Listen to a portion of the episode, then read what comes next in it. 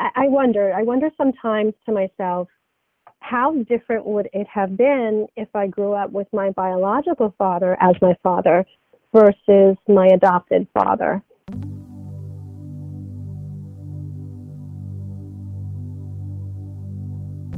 This is Maria Colonna, the only person in the world who can claim Andy Kaufman as her father.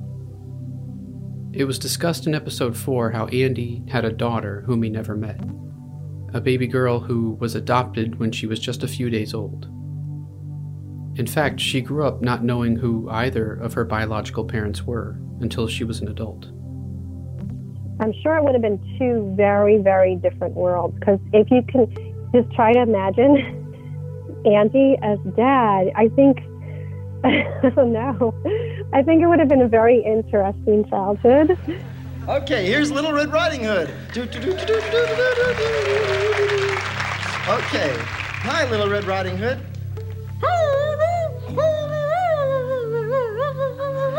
Oh, really? I think I would have seen him as a playmate and a friend and someone I could have a lot of fun with. And I don't know how much of a parental figure he would have been. Who knows? Who knows? And yes, this is a podcast that collects stories from people who were with Andy throughout his life. Even so, I sought out the opportunity to speak with his daughter, knowing full well that they never actually met. I, I feel there's a connection, but it's in a different way, possibly than what people might expect. It's not like the connection you would have with a parent your typical connection because I, I, like I said, I never met him, so I, I, have no idea what it would have been like. But um, I do have the connection. I do have a sense and a feeling of him.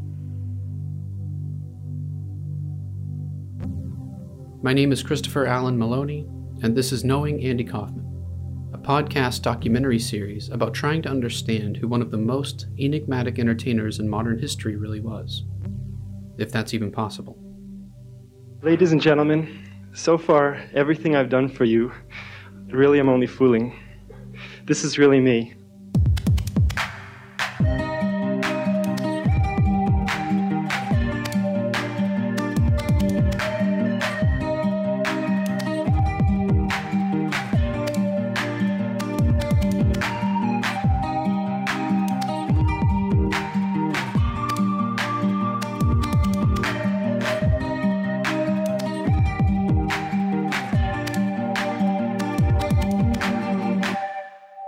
This is episode 6 My Dad Andy.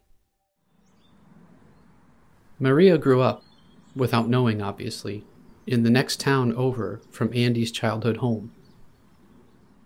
Neither her biological parents nor her adopted parents knew the identities of the other, so she had to conduct her research and investigation on her own. I was like 22, um, and I was on a mission to find out where I came from. I think, I mean, from what I understand, a lot of most adopted children have that desire to seek out who they are and where they came from. It's, I think it's only natural to have that curiosity. She found her mother and her mother's family first.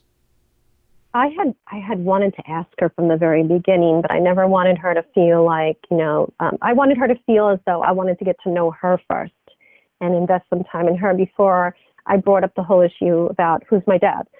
Um, and I didn't know how she felt about him or anything. So after a little time of getting to know her over the phone and then eventually meeting her in person, um, she did say that you know your father was was um, very talented. Um, he was very special. You know, he and I were very much in love, but we were very young. She said, and you know, he was he just happened to have been an actor on a show. Give me a minute while I go to the can. Thank you very much. I wasn't familiar with Taxi. We didn't watch Taxi in my house. So I was just like, okay. I actually went to the library to research him. It was interesting. I read about him and um, I was just excited. I was excited by the thought of, oh, my father was an actor who was very talented and entertaining. And the only sad part was that I'll never get to meet him because he passed away. From Taxi, she moved on to his appearances on Saturday Night Live, including this bit from the show's first season. What is so funny about that? I don't. I don't know what to do. Maria's mother had a tall order explaining who Andy was. Being on a sitcom is easy enough to understand, but how would you describe the rest of what Andy did?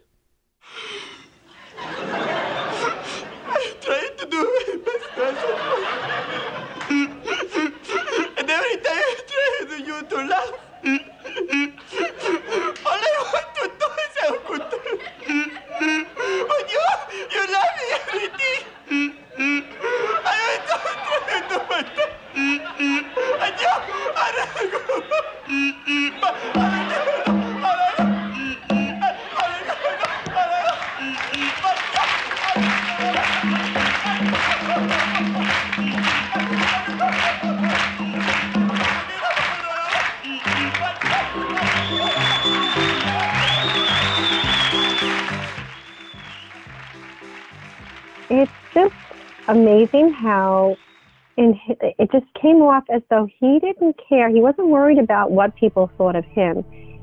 He did what he did because he just loved using the world as his experiment. It was just his way of just I'm going to try this. I would I'm going to do whatever I want. I'm going to try this and let's see what they think of this. How they how let's see how they respond to what I give them.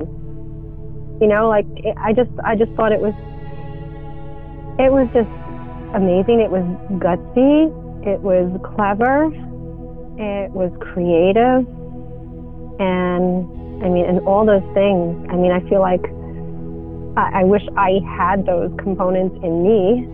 you know, I mean, I just, I was, yeah, I was awestruck. I was, I was amazed by, by how he could do what he did. So maybe Maria didn't get the creative or performing gene. But there were other things she inherited. I heard that he was a germaphobe, and unfortunately, I have to claim that yes, I am. I do have that. I do have that side. I reminded her about the moment from My Breakfast with Blassie, in which Andy and Fred Blassie both discover that they carry around moist towelettes at all times. Do you know what I do sometimes? Sometimes I get fed up, I carry around these things. But here are these things right here. You have the same thing. Here. I guess I've never met anybody who You- carries those things. Use one. Oh, I, I've got them all the time. These, these here came from Japan. really? Yeah. Paper napkin. That's right. Okay. The reason I don't like to shake hands with nobody is because uh, I don't know if they've been to the men's room, been to the toilet. Maybe their finger went right through the tissue. Right. And then I'm gonna. And they shake don't wash hands. their hands That's after right. they- That's, they go to right. bed? That's This right. is And I dry. should they shake hands with those pencil neck geeks? How This about is that? dry. Dry? Yeah. Oh, that's right. Yes. Right. And when he has to, like, if someone came to shake his hand while he was eating, I was told that it just threw him off because he was such a germaphobe. Yeah. Yep. You know what I can't stand? Is when people, the autographs is one thing. You don't know where the pen's been, you know, and you have to touch the pen. You know what I really can't stand? What's that?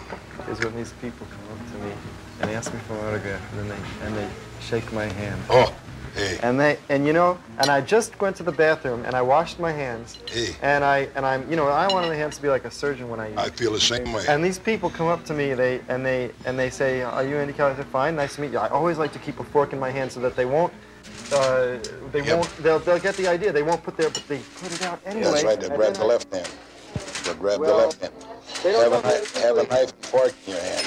And then you'll, usually they'll get the idea and they won't try. But once in a while, some No, they jerk got a lot of stupid will come running up around. and uh, try and shake my hand, uh, and then I have to go to the bathroom and wash my hands That's again. right, And because- there are people I. Some, He had a love for chocolate and chocolate ice cream in particular. I think he even did one of his skits was um, just eating chocolate ice cream on a stage. She's right. He ate ice cream on stage. We explored this moment in the first episode. He's sitting quietly, stirring and mashing the ice cream to get it to the desired consistency.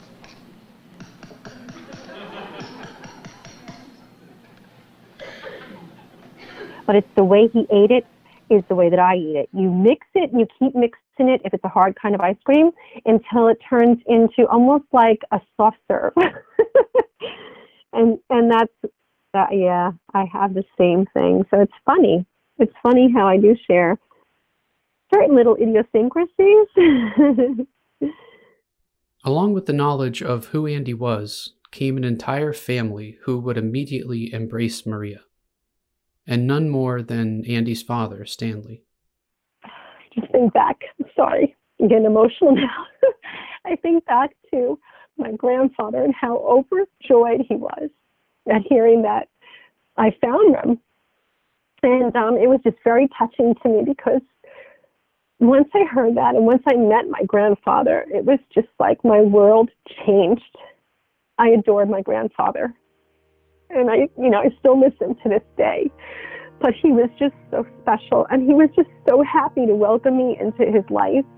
And um, I just think that I always think back to that day that I first met him and what a special day it was for us. Um, he was such such a precious person to me. he was just very, very special. And he became my best friend. I mean, he was the one person who, whenever um, I sought guidance and wanted an opinion about anything, he was the first person I called. I trusted him completely, and I just completely looked up to him. He was just so amazing. He's so special. It seems clear that something remarkable occurred when Maria reached out to Stanley Kaufman. The man who had struggled with varying degrees of success to understand his son during Andy's life was afforded an unexpected chance to further that connection in his absence. I never really had a grandfather either growing up because, as I told you, my my my, my um adopted dad, his family was all in Italy, and I never met his father because um, his father passed away. So you know, like this is like the this is the grandfather figure that I always dreamed of. And all of a sudden, poof, there he was in my life. And so, um, yeah, just, uh. Maria found out who her dad was in 1992.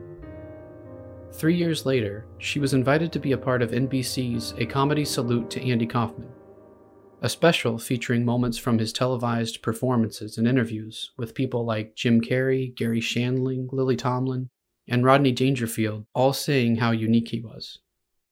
Yeah, it was great to meet um, the people who were involved, to meet my, to meet Andy's manager, and to meet some of the people who were there and a part of it. It was great to see them honoring my dad, even still, even after all those years after he passed, to, to you know, to still honor him in such a way um, it made me very proud. It was hard to wrap my head around that. I, I, oh gosh, I, I mean, where do I begin? I mean, here is this person that they're talking about who is so inspiring to them as a performer, as a talent, as a creative person. Um, and they're describing my dad And I can't tell you how overwhelmed with pride I am and, and how and just awe inspired I am by that. Um, these are people who are so talented themselves. And so, and then I wonder, like, well, what happened? I didn't get that from him. you know, I wish I got that gene. But it's amazing that he had it, you know. Um, just it's awe-inspiring. It really is. I don't even know though when I when I realized that it was it was more than just entertainment, you know, for him. Um, there was something that he was getting out of it. I I don't know. I I don't know what it was exactly. I can't put my finger on it, but it was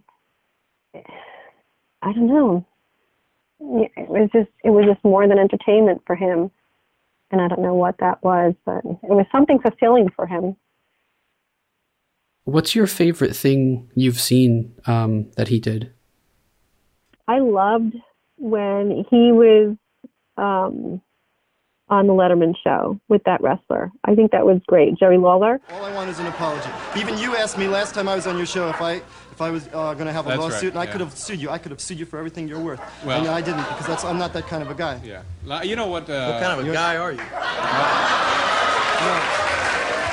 This is from the only time he and Lawler appeared together on Letterman. This was after Andy had been the victim of a pile driver and was still wearing the neck brace. And when yeah, when Jerry Lawler smacked him, and he and yeah, and he was like, he starts yelling at him over David Letterman and starts cursing. You are full of bullshit, my friend. I will sue you for everything you have. I will sue your ass. You're a motherfucking asshole. As far as I'm concerned, you hear me? A fucking asshole. Fuck you. I will get you for this. and then he just ran out. I liked that. I thought that was very entertaining. Do you have a favorite? Do you have like a favorite performance of his? Ah, I really like the song I Trusted You. Have you seen that one? No, It was there's from- a song he. Yeah, it was it was from sang? Oh. it was from the Midnight Special and he he's introduced as the musical guest. oh, I trusted you, I trusted you, I trusted you, I trusted you, I trusted you, I trusted you, I trusted you, I trusted you, I trusted you, I trusted you, I trusted you, I trusted you, I trusted you. And it's just that phrase over and over and you, you keep expecting it to change into I something think I else did see but that. it never does yes. Okay. Okay. It's- I so when you said that his performance singing, yeah I had a vision in my mind that you were referring to. He was in a turban and in, in a diaper. Oh,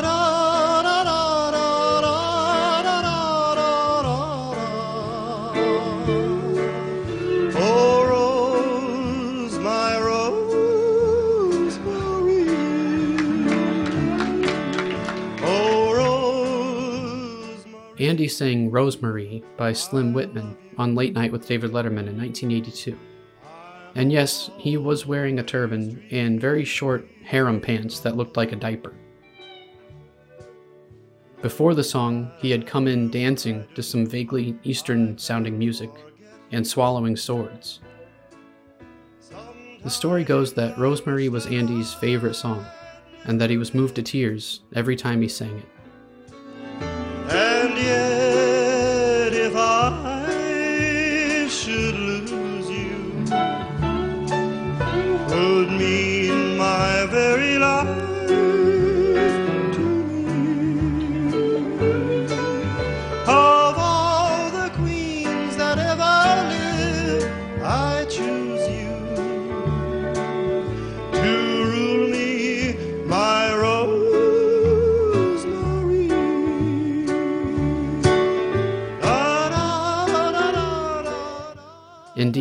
His eyes are glistening as the song ends.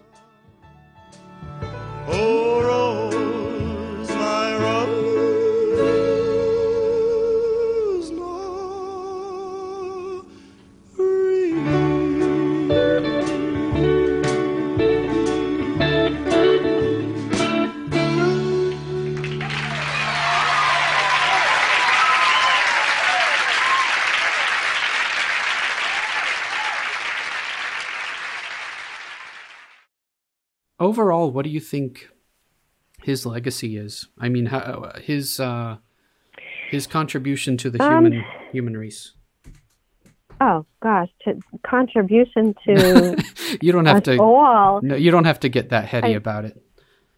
No, I just I feel like again for people to still be referring to him today and referring to him as such a courageous performer that was inspirational and influential and in, encouraging to people and energized people to just express themselves without any misgivings or any apprehension and to just be themselves whoever would no matter you know just not even worrying about what people care about them what people think about them.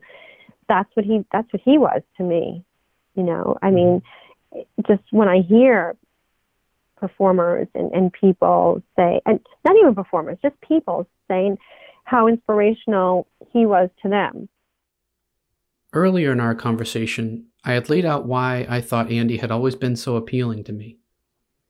I grew up in a really small, predictable town in a mixed family and had a hard time feeling like I belonged anywhere.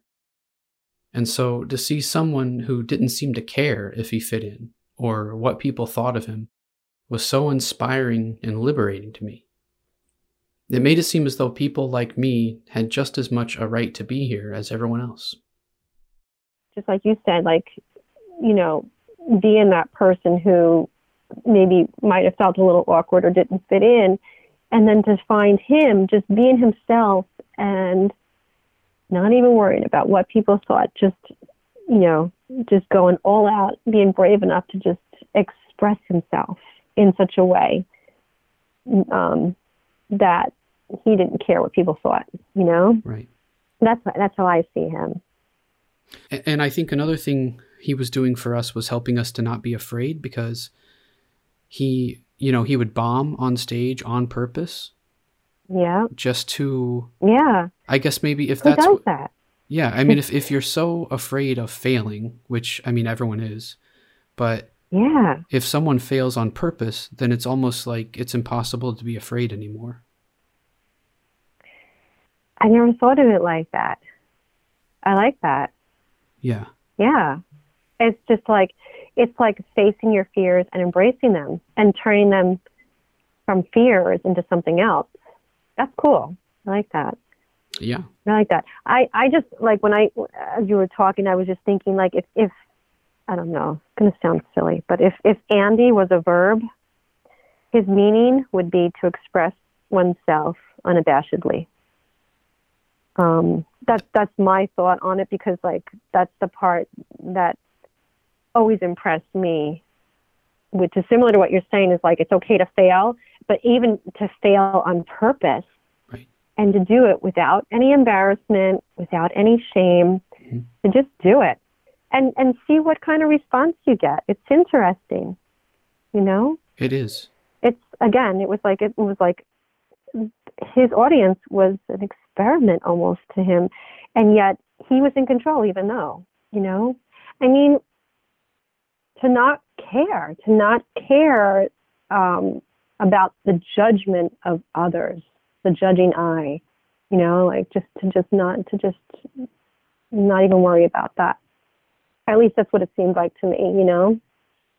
I mean, it's amazing to hear how people are still inspired by that, by that sense of, you know what? I'm in control. It might not seem like I am, but I'm I'm in control and I'm setting the stage for you to react. I want to see what your reaction is going to be to what I give you. And it's just amazing.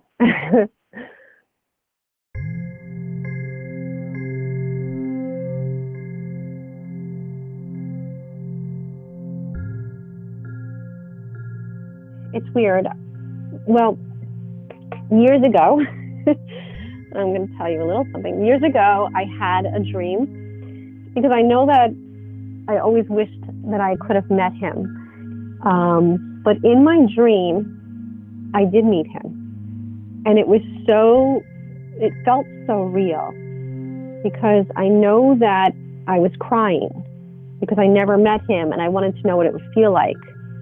And I all I know is that I was in bed. I was half awake, half asleep, and I was bawling my eyes out because I felt him near me. I felt him hugging me and embracing me, and I just felt love. And he just embraced me with that love, and I just woke up crying because I really felt like I felt him there. And I think that was the closest I ever felt to him.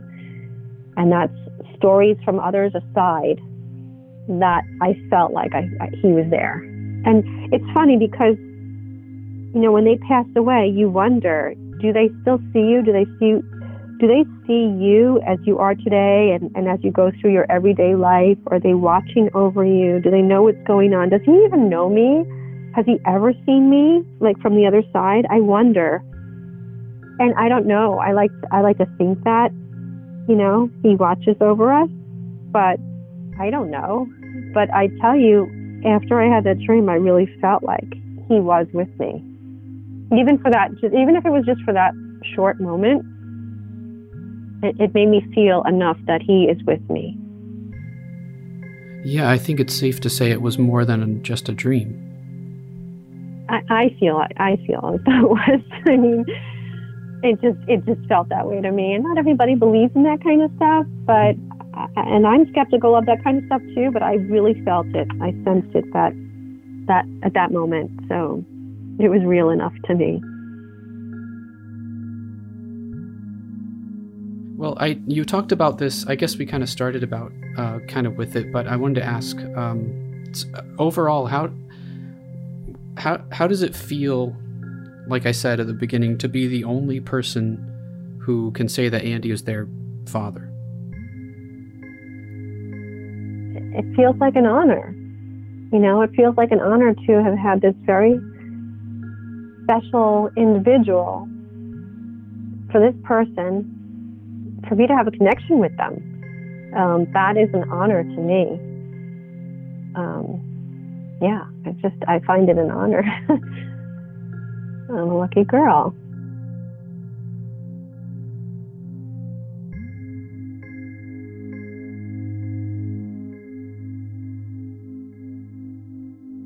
Knowing Andy Kaufman is produced and edited by me, Christopher Allen Maloney.